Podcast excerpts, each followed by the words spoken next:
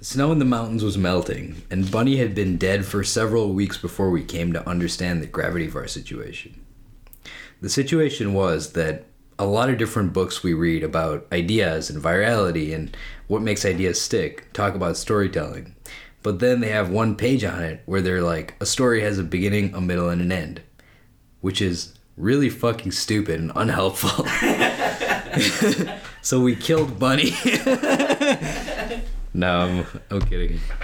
Um, Today, we're talking about The Science of Storytelling by Will Storr. Um, and as he said, the reason we're talking about this book is because tons of books and, di- and, and advice in different domains business, content marketing, customer acquisition, um, even things like, you know, how to speak, public speaking, they all talk about this idea of storytelling. yeah. mhm. But they almost never tell you, you know, what are the elements of a good story. And if they do, like he said, it's just like they're Very shallow. beginning, middle, and end. Or they'll talk about like the five, you know, act plot structure, or something like that. Not even. yeah, not even. That would be pretty advanced. Yeah. Um, so this this week we, we took a deep dive into, you know, what is the importance of stories? Um, why stories are so integral to the human experience? What makes a good story? Mm-hmm. What are the psychological factors that play into storytelling that mm-hmm. you need to leverage to tell an effective story? Mm-hmm. Um, and all those types of things. Yeah, and I mean, w- what you'll get out of it is a better understanding of like how stories fit into our lives, but also like practical tips on how to like tell a better story on a deep level. And it's like it's not going to be some super shallow stuff where it's like a person striving towards a goal. Like that's I mean, that's not look, how many times have you tried to like tell a story and you know it's a good story because you were there and it just falls flat because you haven't done it justice in some way. Yeah. Like we're gonna help you avoid that situation with the toolkit we discuss, and um, we're also gonna introduce ourselves properly for the first time. so I'm Ion. I'm one of the founders of Read More. We use behavioral design to help you strengthen your reading habit. I'm a software designer out here in Silicon Valley. Um, I'm passionate about supporting us all in our doomed but defining task of self perfection. That was a good intro. I don't know if I'm gonna be able to match up to that. I, I like took some notes on it. Wow, you didn't tell me. All right. I- sorry, sorry, I didn't mean to ambush you. So, so I'm Arik. Um, I'm a software engineer, also out here in Silicon Valley. Um, and you know, I I'm basically out here trying to build software to help people do the things they want to do ultimately. Um, He's also one of the founders of Read More. and also one of the founders of Read More, yes. Um, and one of your co-hosts of the Reading Rebellion podcast most weeks, unless Jules steps in or we have another guest, because I tell Ian that I need to go write code for the app. Because he wants to keep giving you guys updates, so I gotta keep writing. yeah, yeah. Produce a, a variety of content for you guys. Uh, yep, yep, yep. So, so the thing we started with here was the beginning of Donna Tartt's The Secret History, and what that kind of illustrates is like the first step of a great story, which is typically an unexpected change. Um, so you know, let's say like Star Wars, Luke, you know, he um, goes out, he's doing some chores, he comes back, and his um, aunt and uncle are killed, right? Or Camus starts The Outsider with Mother died today or yesterday, I don't know. Um, what, what was your thought on on um, on this unexpected change like opener to stories? I thought it made sense. Um, I think. I think the it it like. So like when you think about story startings, right? The one like terrible cliche, uh, you know, like bad story start that always comes to mind is like you know it was a dark and stormy night. Yeah, Right. yeah. Though I like Dark and Stormy Night. I know, I know, I do too. But but I think the thing that's interesting about that is it's trying to serve as like this hook, right? Like Yeah. to get you in. It's like, oh, whoa, a dark and stormy night. But what it's missing is that like it's not that um, unexpected or crazy for it to be a dark and stormy night. Yeah, yeah. Whereas what they're talking about here, what Will Storr's talking about is like a change, like something actually unexpected. Something is changing for the characters in the story Yeah. who you haven't even met yet. Yeah, yeah. yeah, I mean and, and that's a big part of it is like an unexpected change that's like you know, relevant to the characters of the story, you know, in, in a deep and meaningful way. Um you know, like for uh what's his name? Uh, Joseph Campbell, he'd be like, This is their call to adventure, you know. Yeah. yeah Um what did you think about this um this kind of way in which detecting change is like one of the fundamental functions of the human brain. I thought that was really, really interesting. Um, I thought that was really, really interesting, and I thought that it was. Um, um, it made sense, but it was a little surprising. I'm trying to find some of the uh, the, the quotes here. So, let's see. There was a particular thing about like how our eyes work that I'm trying to find, where he's talking about the um, the change and um, how you see it, and how our brains are just totally wired to um, detect change. Okay, here we go. Here we go. So you have the eye, which is our dominant sense organ, right? Um, but he's saying that if you hold out your arm and you look at your thumbnail, that's all you can see in high definition and full color at once. Color ends 20 to 30 degrees outside of that core, and the rest of your sight is actually fuzzy. You have two like lemon sized blind spots, and you blink 15 to 20 times a minute, which blinds you for 10% of your waking life. You don't even see in three dimensions.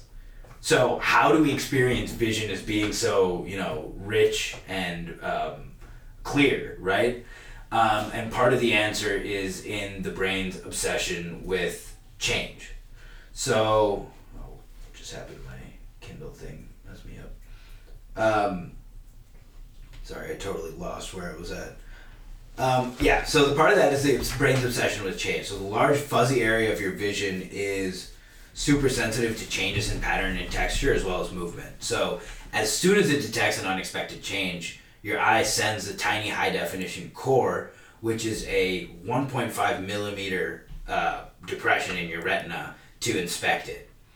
Um, and this movement movement is known as like a, a saccade. I don't know how you pronounce that, but it's the fastest movement in the human body, and we do four to five of these every second, over 250,000 in a single day. So your eyes are constantly moving and responding to change in the environment, and by doing that, that's how they're painting this picture of, of what's actually going on. Yeah, yeah. Um, I think there's like kind of a parallel there that's a metaphor for how like we create and think about stories, right? Because it's about change over time, and by looking at these moments of change that the author is presenting to us, we like string together a narrative in our brain for, um, you know, what's going on. It's kind of so fundamental to the way our brain works, so that even how our eyes work. Yeah. I thought yeah. that was very interesting. yeah, 100%. 100%. Yeah. Yeah, it raises an interesting question to me about like authenticity. So like you know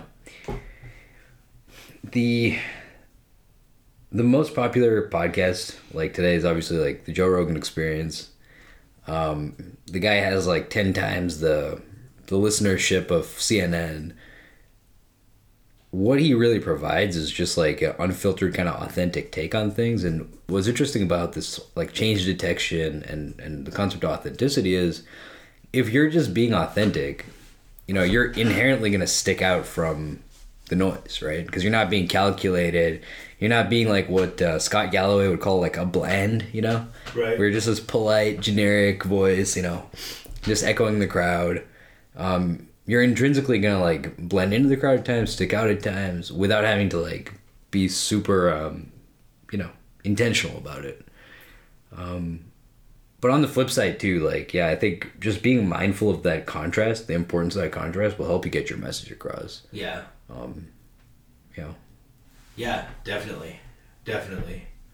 Um, So I thought that was pretty. I thought in general the kind of psychological bent in this book. Sorry, my chair is creaking. Stop moving around. So It's not. It's not a fart. I'm. I'm. I'm a witness. um, the uh, the psychological bent that he takes in this book is pretty interesting. Like talking about various aspects of how the brain, you know, sees the world and how that relates to storytelling. Like one of the things that I thought was interesting was that um, they talk about the natural incl- inclination of the brain to resolve information gaps, even when there are questions of uh, no importance. So, like, you know, an example of a study was like they would give um, participants a grid of squares on a computer screen and ask to click five of them. Um, and some of them, in some of the tests, with each click, a whole picture of an animal would appear, but a second group saw small component parts of one animal. Um, and each square would reveal another part of the, the animal. And the second group were much more likely to keep on clicking squares after the required five. Like almost all the time, they would keep going until they identified what the animal was. You know what would be interesting? What? Be interesting is as rewards in the app for daily reading, we give you one panel of a comic strip telling a story that we commissioned someone to write Oh. that you can only access through the app. That would be pretty cool. That would be badass. That'd be. I, I want to know. Like I, I don't even know what the story is, and I'm curious. like Yeah, the trick is how do we do that without ourselves reading the comic on, like as it's being developed? So Yeah, because he could sneak some crazy shit in there. Like, you know, what if like halfway through he like starts like parroting like you know some Nazi propaganda or something. Yeah, we definitely Yeah. don't want that. So No. we'll have to read it. But But we can read it serially like ourselves. You know. Yeah, we could. It's kind of like uh, like how they used to publish a lot of like sci-fi stories, you know, in like these weekly periodicals and stuff. Yeah. Um, Dude, the read nows I think is a great play. So our in our app um, and your app, if you sign up, there's like this read now functionality. So like you know if you're strapped, you're in bed, you're like, oh, I suck. I worked all day. You know, I'm tired. I just don't have the energy. I'm on my phone. Well, guess what? You don't have to be a loser. You can hit read now, and you can redeem your self esteem, and like build, you know, maintain your reading habit. And as part of that, we can give you like these installments of like serial literature, be it sci-fi or even some like you know classics. Like we're published in that format. You know, yeah. if that interests you. First one we have is uh, "Break, Break, Break" by Alfred Lord Tennyson, Yeah, there we go. or at least that's the one that's on the wireframe. Yeah. Um, yeah. So I, I think that's pretty interesting. Uh, another one interesting that I thought related to that was this idea that the more we learn the, about a mystery, the more context we get, the more anxious we become to solve it. So like, the more as stories start to reveal little bits more and more, we increasingly want to know, you know, what is going on. You know, yeah. who is Bunny and how did he die? You know. We already Um, explained that. Well, we shouldn't have just explained it. We should have like, right. left a little mystery, and then as the podcast went on, revealed more and more of it to the listener. Yeah, yeah. If we were wanting to be uh, effective uh, storytellers. I'm glad we're having this conversation because I really want to cement this. Like, this is a reread for me. This book. Yeah. Yeah. Like I have this shelf of books up there that are like my like yearly like rereads that I put together, and I'm just gonna have this on there and just like reread. It's a fat shelf of rereads. Do you really reread those every year? I'm working through it. I'm this will be my I've I've read like I would say like 95 percent of those. So this coming year would be like my first year of rereading. Okay. Yeah. It's intense. Good for you. Good for all of us. Yeah. Because when you read, especially when you use our app, the people around you benefit from your knowing more shit and being a better citizen. That's Yeah. true. You're That less- is true. And just being generally more open, and having wider perspective on the world. Yeah. As long as you're not a, a cock about it. Okay, so another thing I saw is there's basically four ways that you can involuntarily induce curiosity in, in humans. Um, a psychologist called Loewenstein broke this down in the paper, The Psychology of Curiosity. So, one, the posing of a question or presentation of a puzzle. So, that's what we were talking about, evoking this natural curiosity to figure out the context. Two, exposure to a sequence of events with an anticipated but unknown resolution. Three, the violation of expectations that triggers a search for an explanation. Four, knowledge of possession of information by someone else. Interesting. Um, Interesting. I think the possession of information by someone else is a very interesting one, right? Like, Yeah. if you like say something quietly when your partner is nearby and they don't hear you, and then you I think I've seen you do this to Margaret. Yeah, I do this to Margaret like fairly often, and then like it's just something like totally innocuous, right? And then they don't hear you, they're like, "What?" And you just refuse to tell them. You're like, "It's a secret." Like, you can't know. They'll get like really flustered, and then eventually you tell them you're just like, "Oh yeah, like I said, like I need to find the lotion or something. My hands are dry." but like oh my god, they become very like determined to find that out. Um, I'm like irate. yeah, exactly. Um, so that's th- that's a pretty interesting example of number four, the knowledge of possession of information by someone else. this like incompletion ties into this this um, type of psychology called Gestalt psychology. Um, in design, like we talk about Gestalt psychology a lot because it's like it's about how your brain perceives objects as a whole. So, have you ever seen the picture of like um, a triangle that's like let's say like like black, and then you have like a triangle the color of the background like upside down on top of it. So really, it's three triangles, but you perceive one. Yeah, So this like the mind's propensity to close and resolve and and uh, you know smooth over like the rough edges um, of reality to like give you a coherent and consistent whole. It's like kind of interesting there, and also cognitive dissonance, right? So like you see yourself in a certain way, but you act out of sync with that. The feeling you have of discontent with that, the dissonance you feel, comes from the desire to complete this picture of yourself uh, in a, in a consistent manner. So this desire for consistency and the resolution of, of gaps and inconsistencies goes very, very deep, from perceptual to personal. Yeah. yeah, yeah. It's very interesting. Um, another thing that I thought was cool was basically talking about how, um, how much of reality and our senses we filter out on a uh, regular basis, right? And it's related to this idea of constantly seeing change. But basically, you know, evolution has given us perceptions that have helped us survive Yeah. Um, part of that involves like hiding from us the things that we don't need to know and that's almost all of reality whatever reality is Yeah.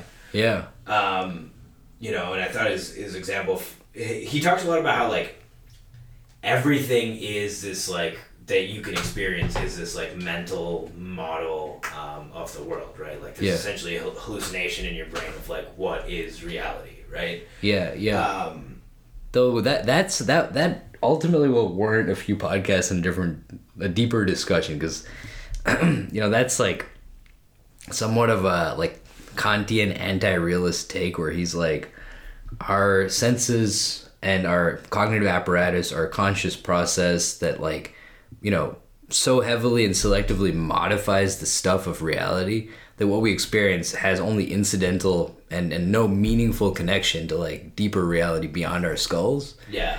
Um, and there are assumptions like baked into that. So i'm not completely convinced that this idea of a controlled hallucination is is um, ultimately true. Yeah. But it's it's a dominant and popular argument.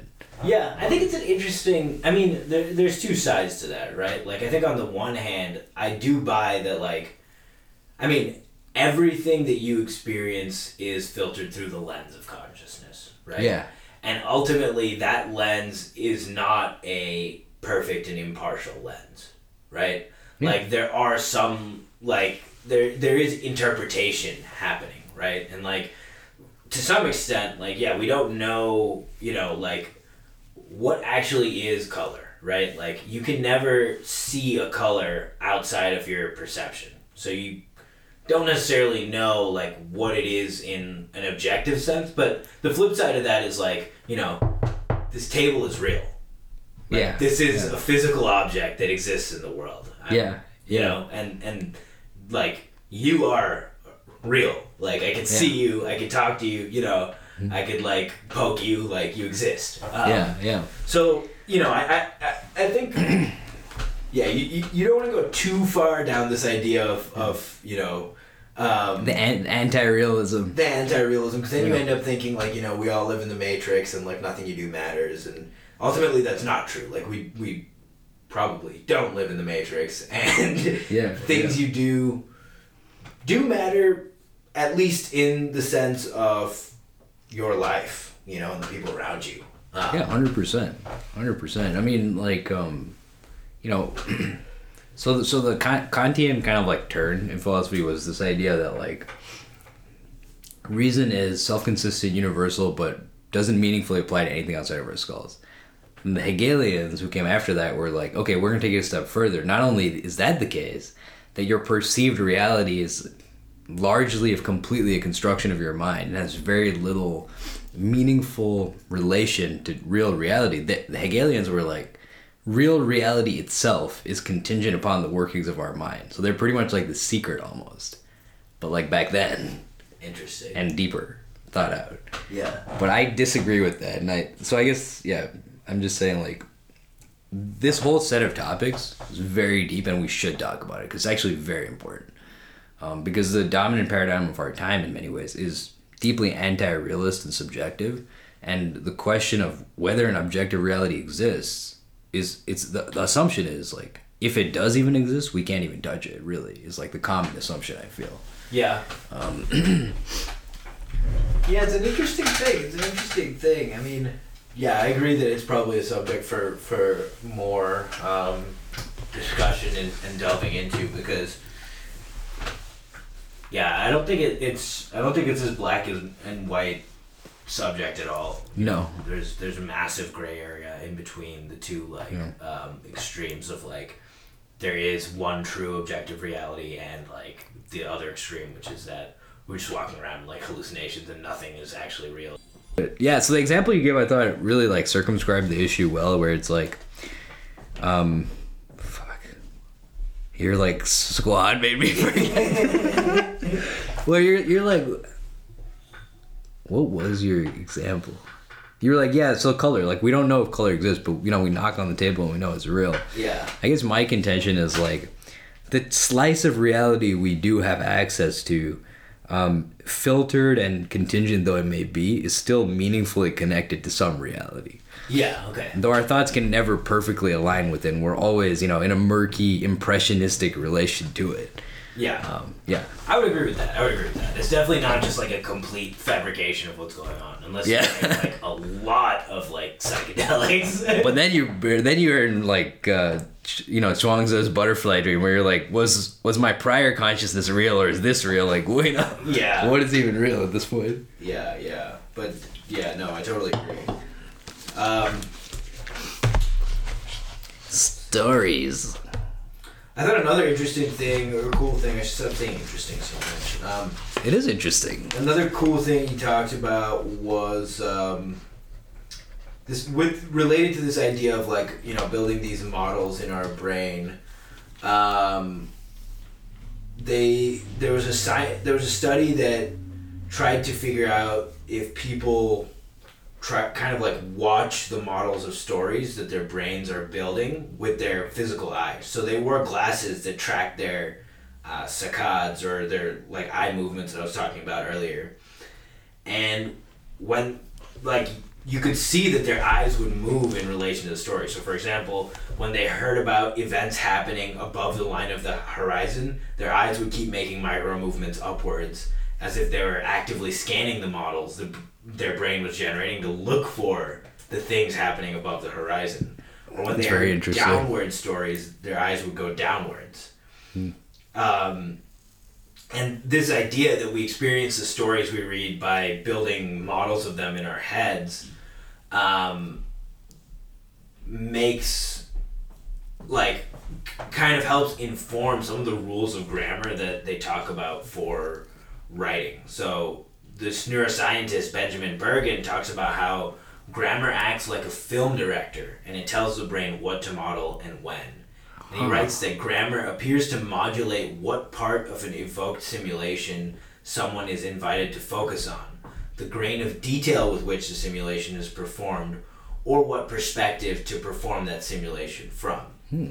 And we start modeling these words as soon as we start reading them. So we, we don't wait until the, we get to the end of the sentence, which is why the ordering that writers place their words in a sentence matters quite a bit.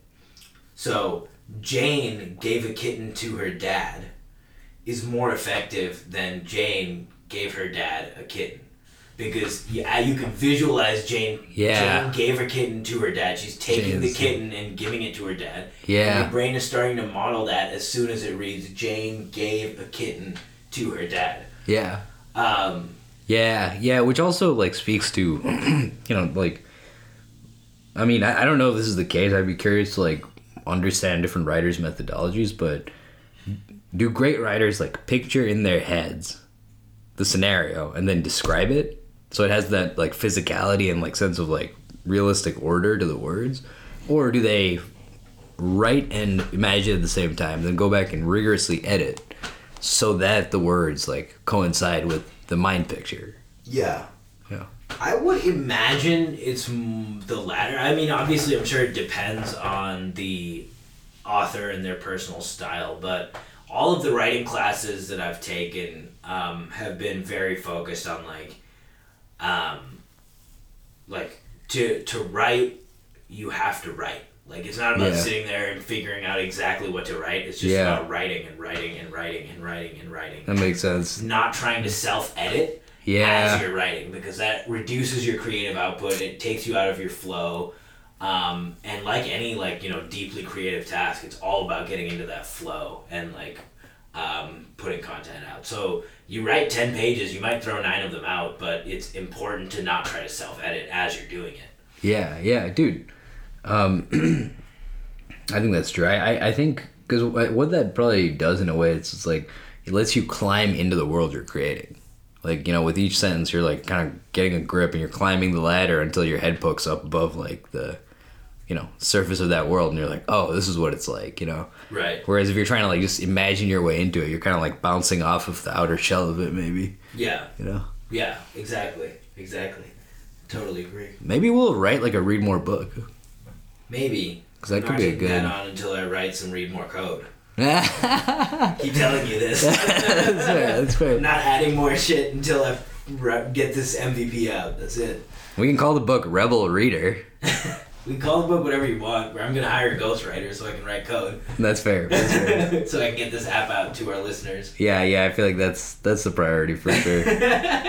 that and these like fireside chats that warm your lives every week. Exactly. I mean, this Where would you be without us? Like really? Seriously, I mean, you would be, you know, you'd be lost. You'd be confused. You'd be alone. You know, you'd be struggling. You'd be tweeting death threats to Mark Zuckerberg, which you should keep doing. You would probably turn into like, um, like uh, the the the Droogs from Clockwork Orange. Yeah.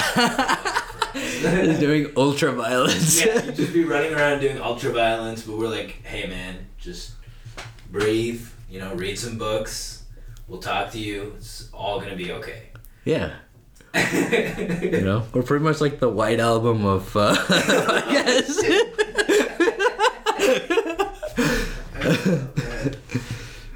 all right, all right. Let's see here. Um, so, with creating a world, did he talk about detail and like physical detail somewhere in here? He did, yeah, yeah, yeah. Um, let's see if I have a highlight that'll help me find it.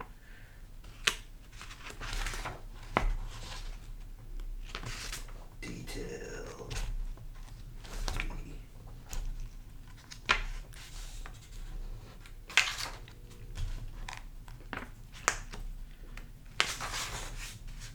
Well, in the meantime, while you look for the detail, um, I thought one thing that was very interesting, very, very, very like, I guess like kind of surprising, but also made a lot of sense, was this idea of um, metaphor and how incredibly important um, metaphor and simile is to how we per- perceive the world. Um, so basically, the idea is that you know we have these models of everything in the world, and the models are made up of you know other smaller, like sub models. Um, so,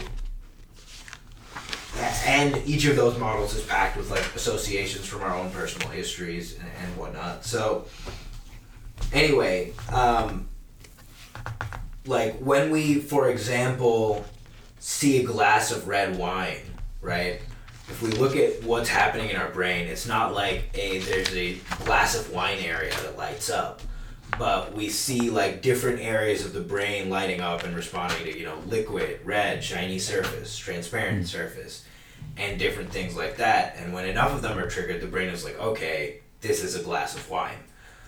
Um, but um, those neural activations aren't just done for descriptions of appearance, right? We're also detecting the associations that we have, right? Like vineyards or French culture or, um, you know, uh, some road trip you went on, the last time you got drunk and made a fool of yourself. Um, these, these various things.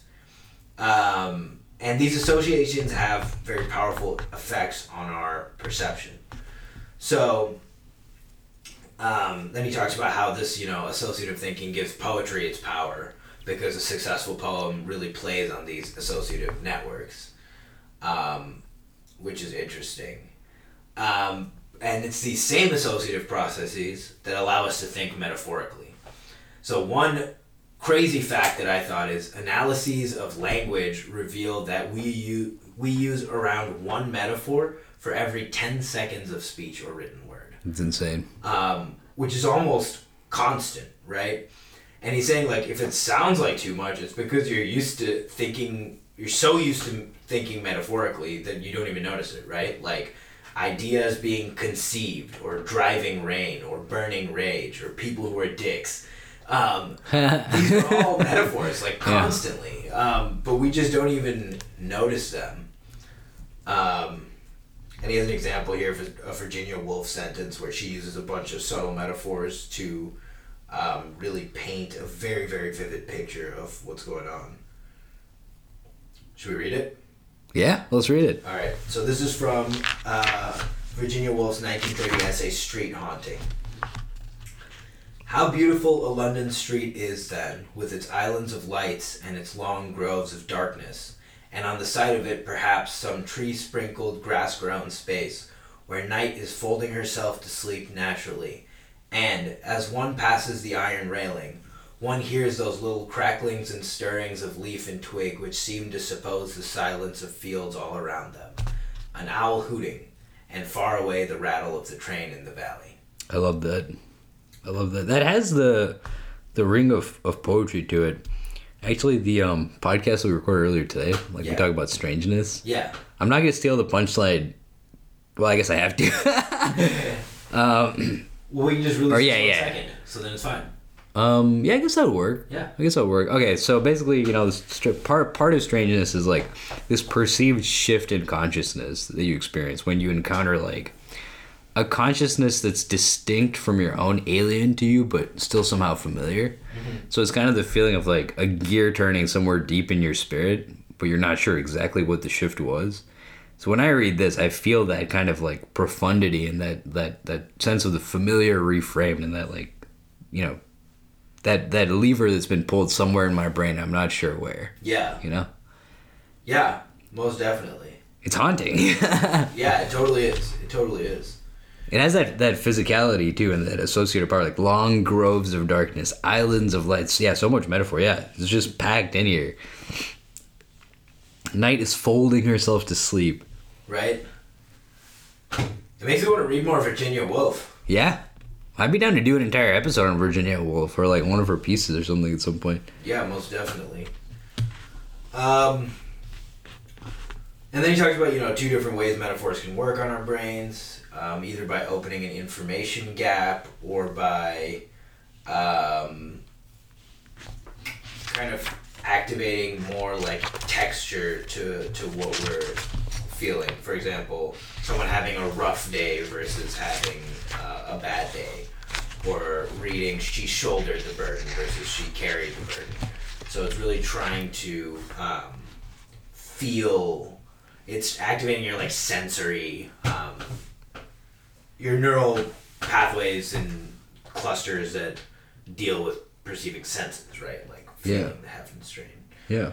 Um, Actually, this ties really well into the detail question because it's like, I mean, some takeaways like pick meaningful details for their associative power, pick sensory details that help people build their mind picture in a realistic way. Like, you know, if your character was there, what would they key into? Um, and there's no right or wrong answer, but there's more realistic answers and less realistic answers. Part of what people tend to key into is behavioral residue. So, you know, the example he gives here, it's like an untidy shelf in research attracts more attention than a sunsplash wall. The reason why might be because the untidy shelf hints of human change, of a life in detail, of trouble insinuating uh, itself in a place that's designed for order. So that that that idea is actually really helpful um, to me, because like okay, detail like you know, there's books where they spend like three pages or like 300 pages just describing like a field, you know. Moby Dick.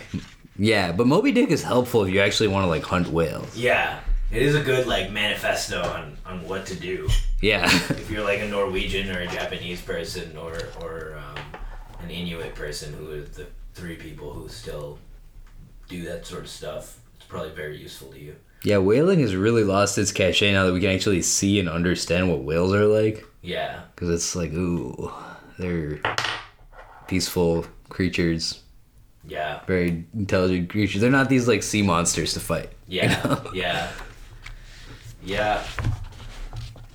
The only sea monster to fight is like Stipe Miocic. if you want to go whaling, do that. Baby Miocic will wail on you. yeah, yeah. That is You have one collect call. Dude, this book is so um vast and like there's so much to it that honestly might take two podcasts just to cover this book. We're not even through like part of the first chapter. like, that's true. Yeah. and it, and it's a very important topic. Aryik is dragging Bunny's corpse across the ground. I'm switching chairs. Today I sat in a different chair than I usually sit for the podcast. You don't I like that one? sit in the rocking chair, but today I sat in the straight chair and it was a mistake. One, it's creakier. Yeah. So I couldn't. I had to like sit very still, and two, it's less comfy. yeah, oh that one. Yeah, Yeah. yeah. I thought it was her ergonomic chair. She Oh, put no. that in. Yeah. I like the rocking chair. Makes me feel. I don't know. It's also nice to just like rock. Yeah, it is. I love the rocking chair. I love the rocking chair. At some point, we gotta like crack crack some scotch and like get a second rocking chair. That'd be fun. Oh, I learned Horse Soldier on the guitar, so that's a good campfire scotch song. Do that one. yeah. All right, all right. So where are we at? So I think one thing that it would be nice to leave folks with today, because honestly, like I, I don't know how you feel, but I think there is a second podcast in here. Um, but it would be nice to just go through like a full-on like approach you can take to tell stories and analyze stories. Um, you know that you can kind of take away with you, and then we can come back and dig into the details of plots, endings, and meaning. Um, we can dig into examples of the dramatic question, "Who am I?" Um, and the relevance of that. But the sacred flaw approach kind of um, summarizes a lot of that. So, what do you think? Should we kind of explain the sacred flaw approach and then? Let's do it. All right, let's do it. Let's do it. So, the sacred flaw approach is described by Will Storr as a way of building a story as a brain builds a life. Um, it's a straightforward series of steps that helps you discover an original character embedded in a credible and relevant world who has a subconscious need and an external goal that work symbiotically to drive the plot. Basically, um, where you start is you pick a character who holds a belief um, that is typically adaptive to them, but is ultimately untrue. And you have an unexpected change that reveals the untruth of that belief. So, for example, to start the story. So, for example, Luke Skywalker believes he's like adventuresome and ready to take on the world.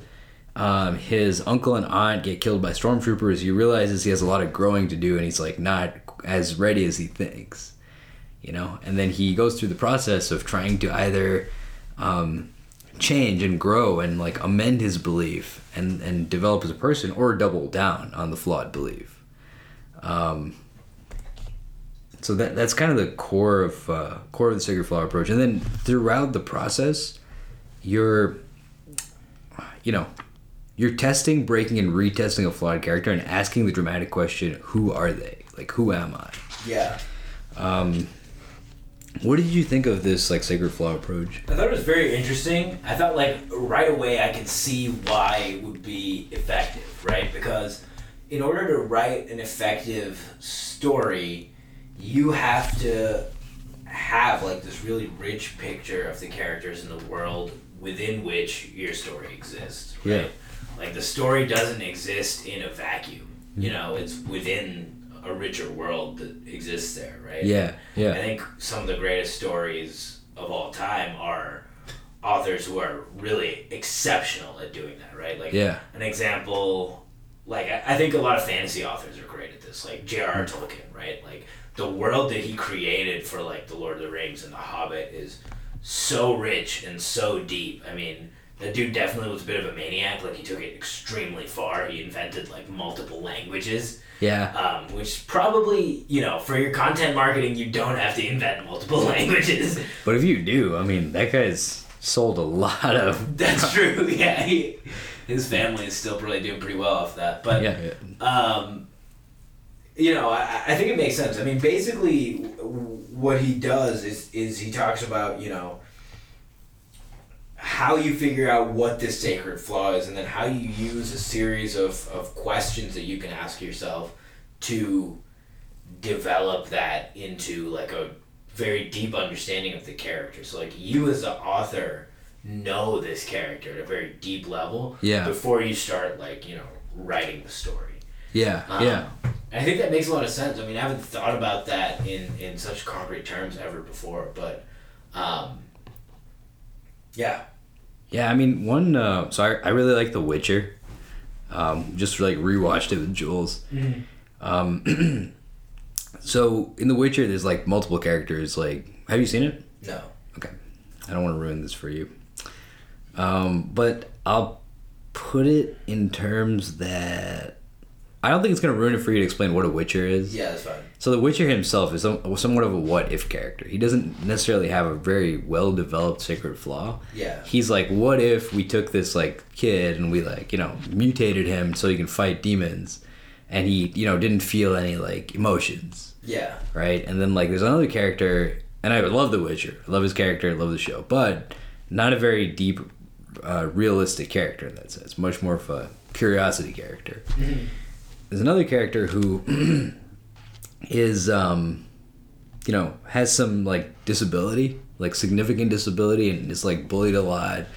And sh- she um goes through and she like gets inducted into the order of mages and has the ability to like fix all of her disabilities. And she has this like relentless quest for power um and kind of like desirability and having people love her because she like has this fundamental flaw which might be summarized as uh, something like you know i can never be loved or something like that like that belief where like i have to like do all this stuff in order to be loved Right. yeah and it's palpable and realistic and like very like you get drawn in to like that storyline for that reason you know Yeah. yeah Yeah. Very interesting. yeah That's dope. I think I watched the first episode of The Witcher maybe when we were in India. Oh really Yeah. the second season's coming out december 17th so Nice, nice. yeah I watched the first episode of The Walking Dead yesterday. oh have you never seen the walking dead No, I'm like way behind. That's gonna be fun for you because the first number of seasons are really good. Yeah, You know, yeah.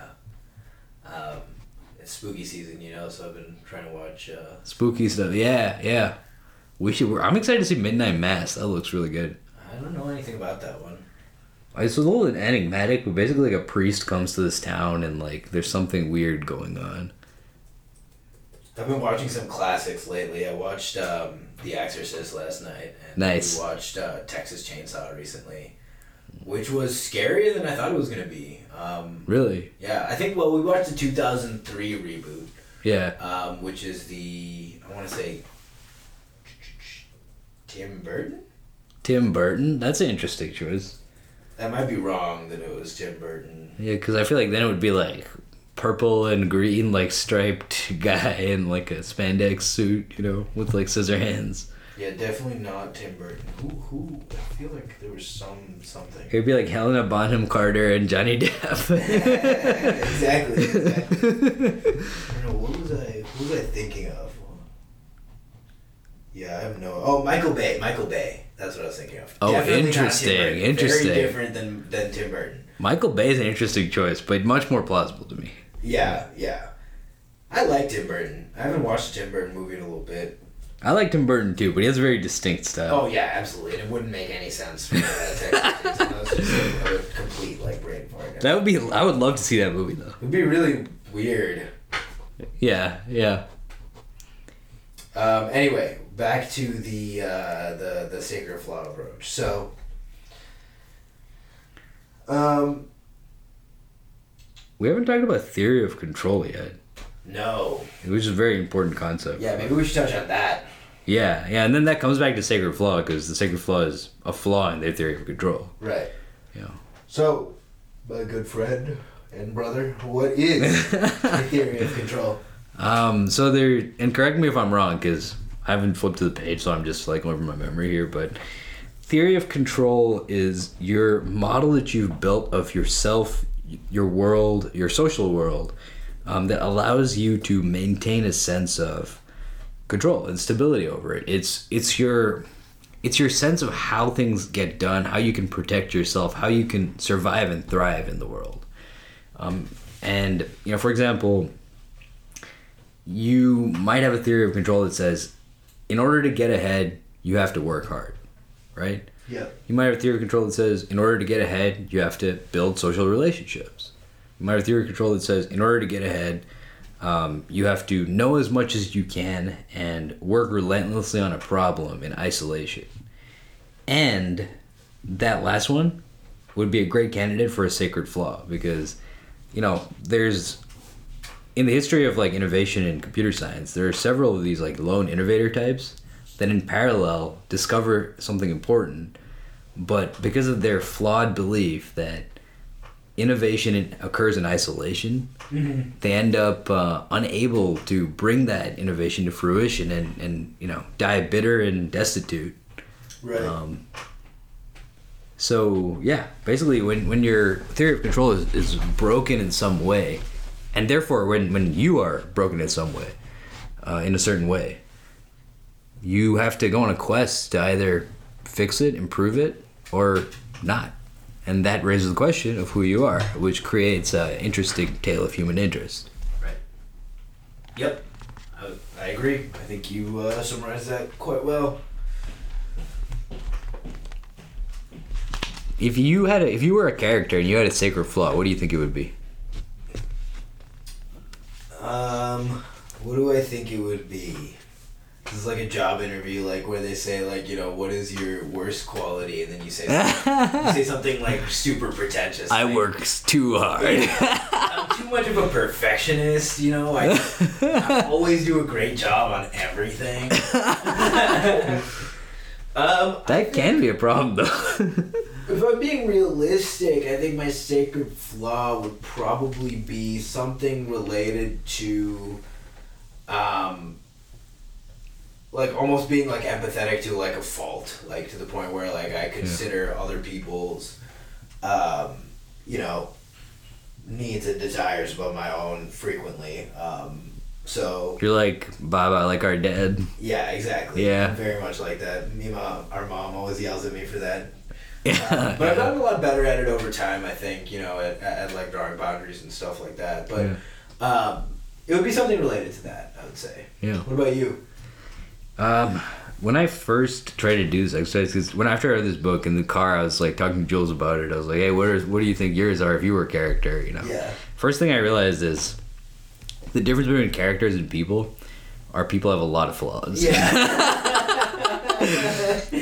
yeah. But then I tried to find the through line of like the seven or eight things where I was like, yeah, these are things, you know. Yeah. Um, and I think maybe like some kind of distrust of the world, like a sense that things don't just happen, you know, like you don't get put on, you know, like things don't just come to you, you know, like kind of like uh, what do you call it? Um, trust everyone but- but cut the cards kind of thing Yeah. and that does create problems for me you know like that creates problems in terms of like reflexive like um, resistance to authority like you know very strong like counterable resistance some people telling me what to do um, hard time kind of like fitting into like groups of people and being like hey i'll just go along with whatever the fu- you know whatever's going on Yeah. like um but over time i think i have been able to start to like resolve that and bring it into balance but yeah You're just too much of a maverick. You're like Joe the plumber over here. Yeah, it is what it is. Uh, oh, that's a throwback. Back to the, the, the greatest presidential campaign. Yeah, younger. I'm too much of a maverick. Want, do you think really? Do you think our our baby brother would know? Like, No, no, no, no. He definitely wouldn't know. I'm curious if like Margaret's little younger sisters would would know what a maverick is. oh man, dude, that's such a throwback. I'll have to text them after I leave, uh, and then I'll tell you at, uh, at at dinner if they if they knew what it was. I like to do this to them all the time, just like text them random, randomly about some like you know early two thousands thing. Hey, you guys know what this is? Dude, it's, it's crazy how young like people younger than us are. yeah. Uh, Sarah Palin's sacred flaw is like thinking she can see Russia from her house. no, but literally, that's one of the things that like tanked her campaign because she was like had this flawed belief that being adjacent to a country, not really like in the most remote part of that country, like makes you a foreign policy expert. In the most remote part of both countries. Yeah. Um, okay. So the other thing he talks about is like drilling into what uh, someone's sacred flaw is, and he says that you know typically it takes some time to kind of drill down and figure out what it was. Like someone said to him in his writing class, you know, the protagonist's sacred flaw is that he's very controlling, which is a start, but it lacks precision and it doesn't vividly suggest a specific suite of behaviors. So when I hear controlling, I'm not immediately able to imagine this person in any situation beyond a vague and cliched, glowering and demanding. So we reach for further precision. We say, exactly how does he try to control the people around him? What's his actual strategy? And the answer came. He does it by telling stories, tall stories. Steve Jobs. Yeah, Steve Jobs. There you go. Um, or, um, you know, there's a disgraced some the screenplay for Shattered Glass. There's a disgraced journalist who found fame and then infamy by doing exactly that. Um, an overprotective mother who coddled her, coddled her children with comforting lies. Um, and then you're off, right? So you need to think about how to succinctly describe your character's broken theory of control with precision. What's the flawed belief they have about themselves and the human world that they cling on to and that has come to largely define them? Um, so you can use a couple of different statements to, to help you kind of like start thinking in this way. Like, you know, the thing people most admire about me is I'm only safe when I. The most important thing of all in life is the secret of happiness is, etc., etc. Well, and like you know, if you go through it, if, if I do this for like my sacred flaw, I'm only safe when I am working relentlessly and striving for independence. Secret of happiness is independence. The best thing about me, I don't know what the best thing about me is. the most uh, terrible thing about other people is conformity and groupthink. Yeah. So you know, it starts to point towards you know some level of distrust. Know, Right. if you if you if you went through these, like, what do you think? Um. I admire a lot of stuff about you. I admire a lot of stuff about you, but what do what do I most admire about you? Hmm. I think you have a high like high degree of integrity in the way you approach things. And I think that is both the quality of your work and how hard you work at it, but it's also like the way you treat other people and things. Right? Like your neighbor, like you you were super nice about her constant complaints for like a long long time and then even like today when you were like listen like we live in an apartment this is like not reasonable you're still like okay i'll turn down the bass whereas like for you and for for me it's like we were like inebriated that one time and blasting Bob Marley at like 11 p.m. we almost got into a fight with like varsity football players.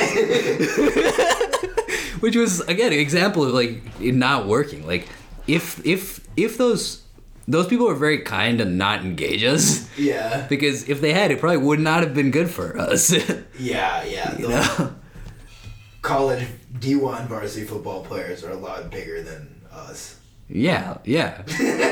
and actually they were nice people. They were like, "Hey, you know, I like the, the way you play guitar and stuff." Like Yeah. But they're just like, we just want to not listen to Bob Marley at like 11 p.m. But why? Isn't that why? I can't understand why. Yeah. First of all, thank you. That was very nice. Um, Yeah. Um, my sacred flaw. The best thing about me is I'm very good at engaging people and making them feel like I'm very sincere and open without actually revealing anything about myself. Interesting. Interesting. I never would have. I never would have guessed that, but maybe that's what you're talking about. Well, I think you also get a different view of it because, like, you're one of the few people who, like, you know, We're like close. yeah, you know, like, yeah, very close. yeah, Um, yeah. But uh, that that could be one thing. Um, the secret of happiness is just like having good relationships with people, or the secret of happiness is being filthy rich because you made like a crack reading app that obsessed with reading and reading so much. Man, it's what a dream. Millions of dollars. Dude, if if everyone was just like reading all the time and just like you know super, one one of the reasons I like wanted to do this at all is like there's certain people you see where the depth of their reading and knowledge acquisition just like is is staggeringly impressive. You know, like they're able to connect with other people and like have this deep insight um, into the world and nature and human nature because they've they've put in this massive amount of work. You know, and they have this connection to like um, our culture and the great minds that came before, and like they're not as easily swayed. They're not as easily like you know uh, captured by the latest you know contagion or trend. They're able to like you know they're grounded. They're deeply grounded. You know, and people like you know um, Rabbi Jonathan Sacks from the UK, like the UK's like national rabbi, like um, who passed away. You know, rest in peace. Like we need more people like that you know and it's hard to become a person like that and i think we need better tools to like help us at least be more than we are transcend ourselves and uh you know take on that that doom but defining task of self-perfection Yeah. Yeah. Yep. Okay. Any last thoughts on the um, sacred flaw approach? Oh, okay. So the next thing you have to figure out is the origin damage, which Yeah, is basically working yeah. out when and how the damage occurred that created your character's flaw.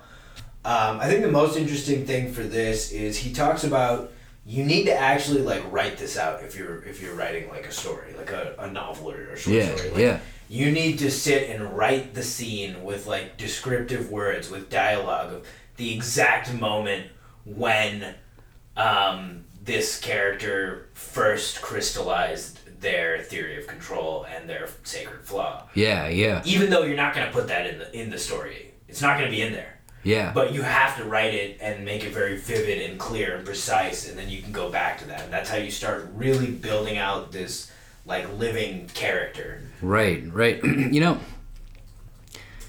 to me, this kind of speaks to some of what we were talking about with like segmentation too in companies, where it prevents this wishy washiness of like, who are you, you know?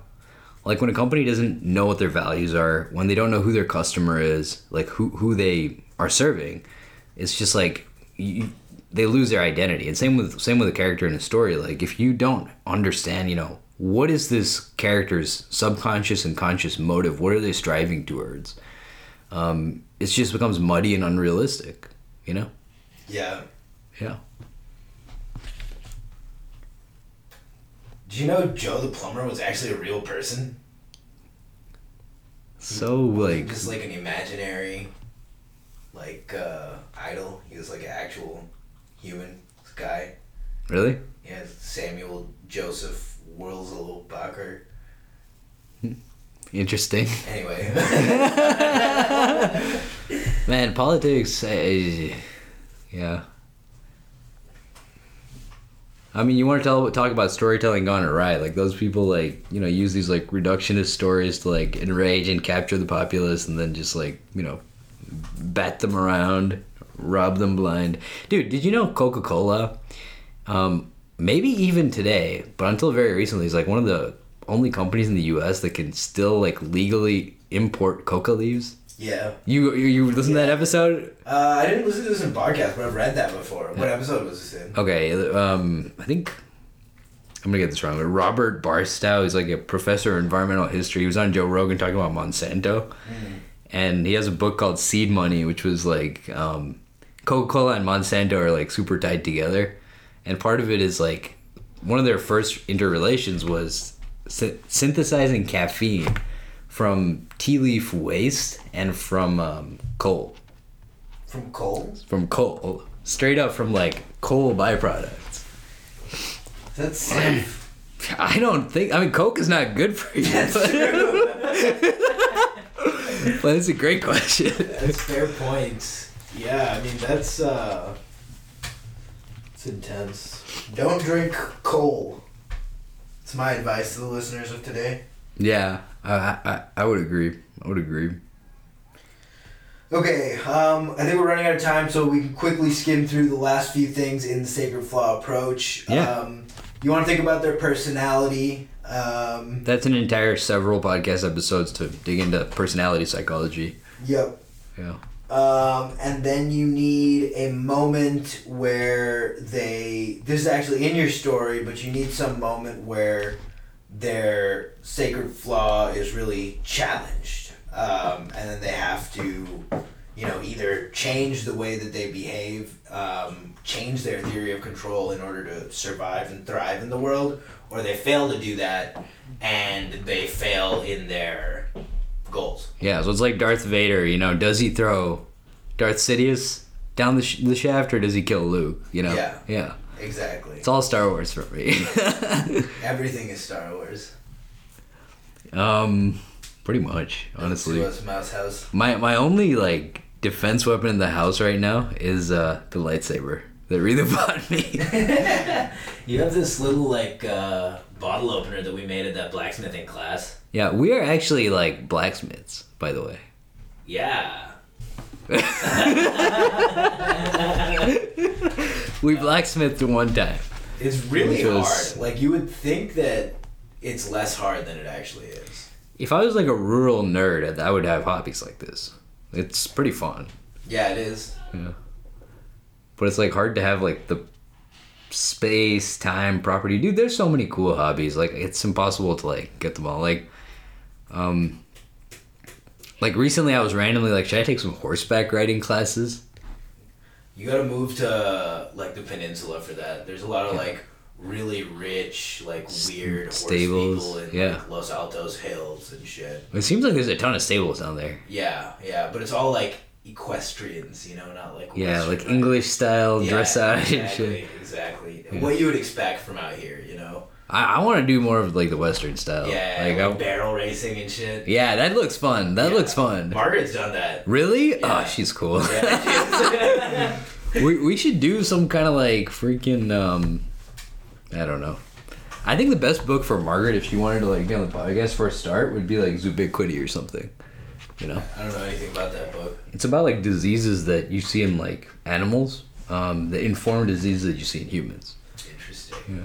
Oh, related to the horseback ride, one thing you can do that I want to do is um, so a lot of the national wildernesses that are near Yosemite, you can hike into Yosemite, but it's about 15 or 20 miles before you hit the edge of Yosemite. So what you can do is you can get a one-way drop-off on horseback with all Oh, your gear. So the first day with the outfitter, they like ride you up there and then they drop you off and then you do like a one-way trail so you can like go a little bit out into Yosemite and then loop back to the trailhead in the national forest. Yeah. But then you cut out that like 15 miles of walking in.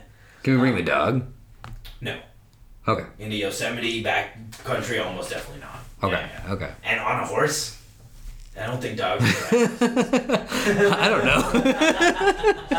I don't know what can happen. Like, That's fair. I, mean, a- I don't a wagon. think dogs can ride horses. I don't think he can ride a horse. I don't know about other dogs, but he doesn't. In a carriage, you know, that could work, but he gets excited around horses. well, yeah. Would would the horse also be okay with that? I mean, I, I don't think so.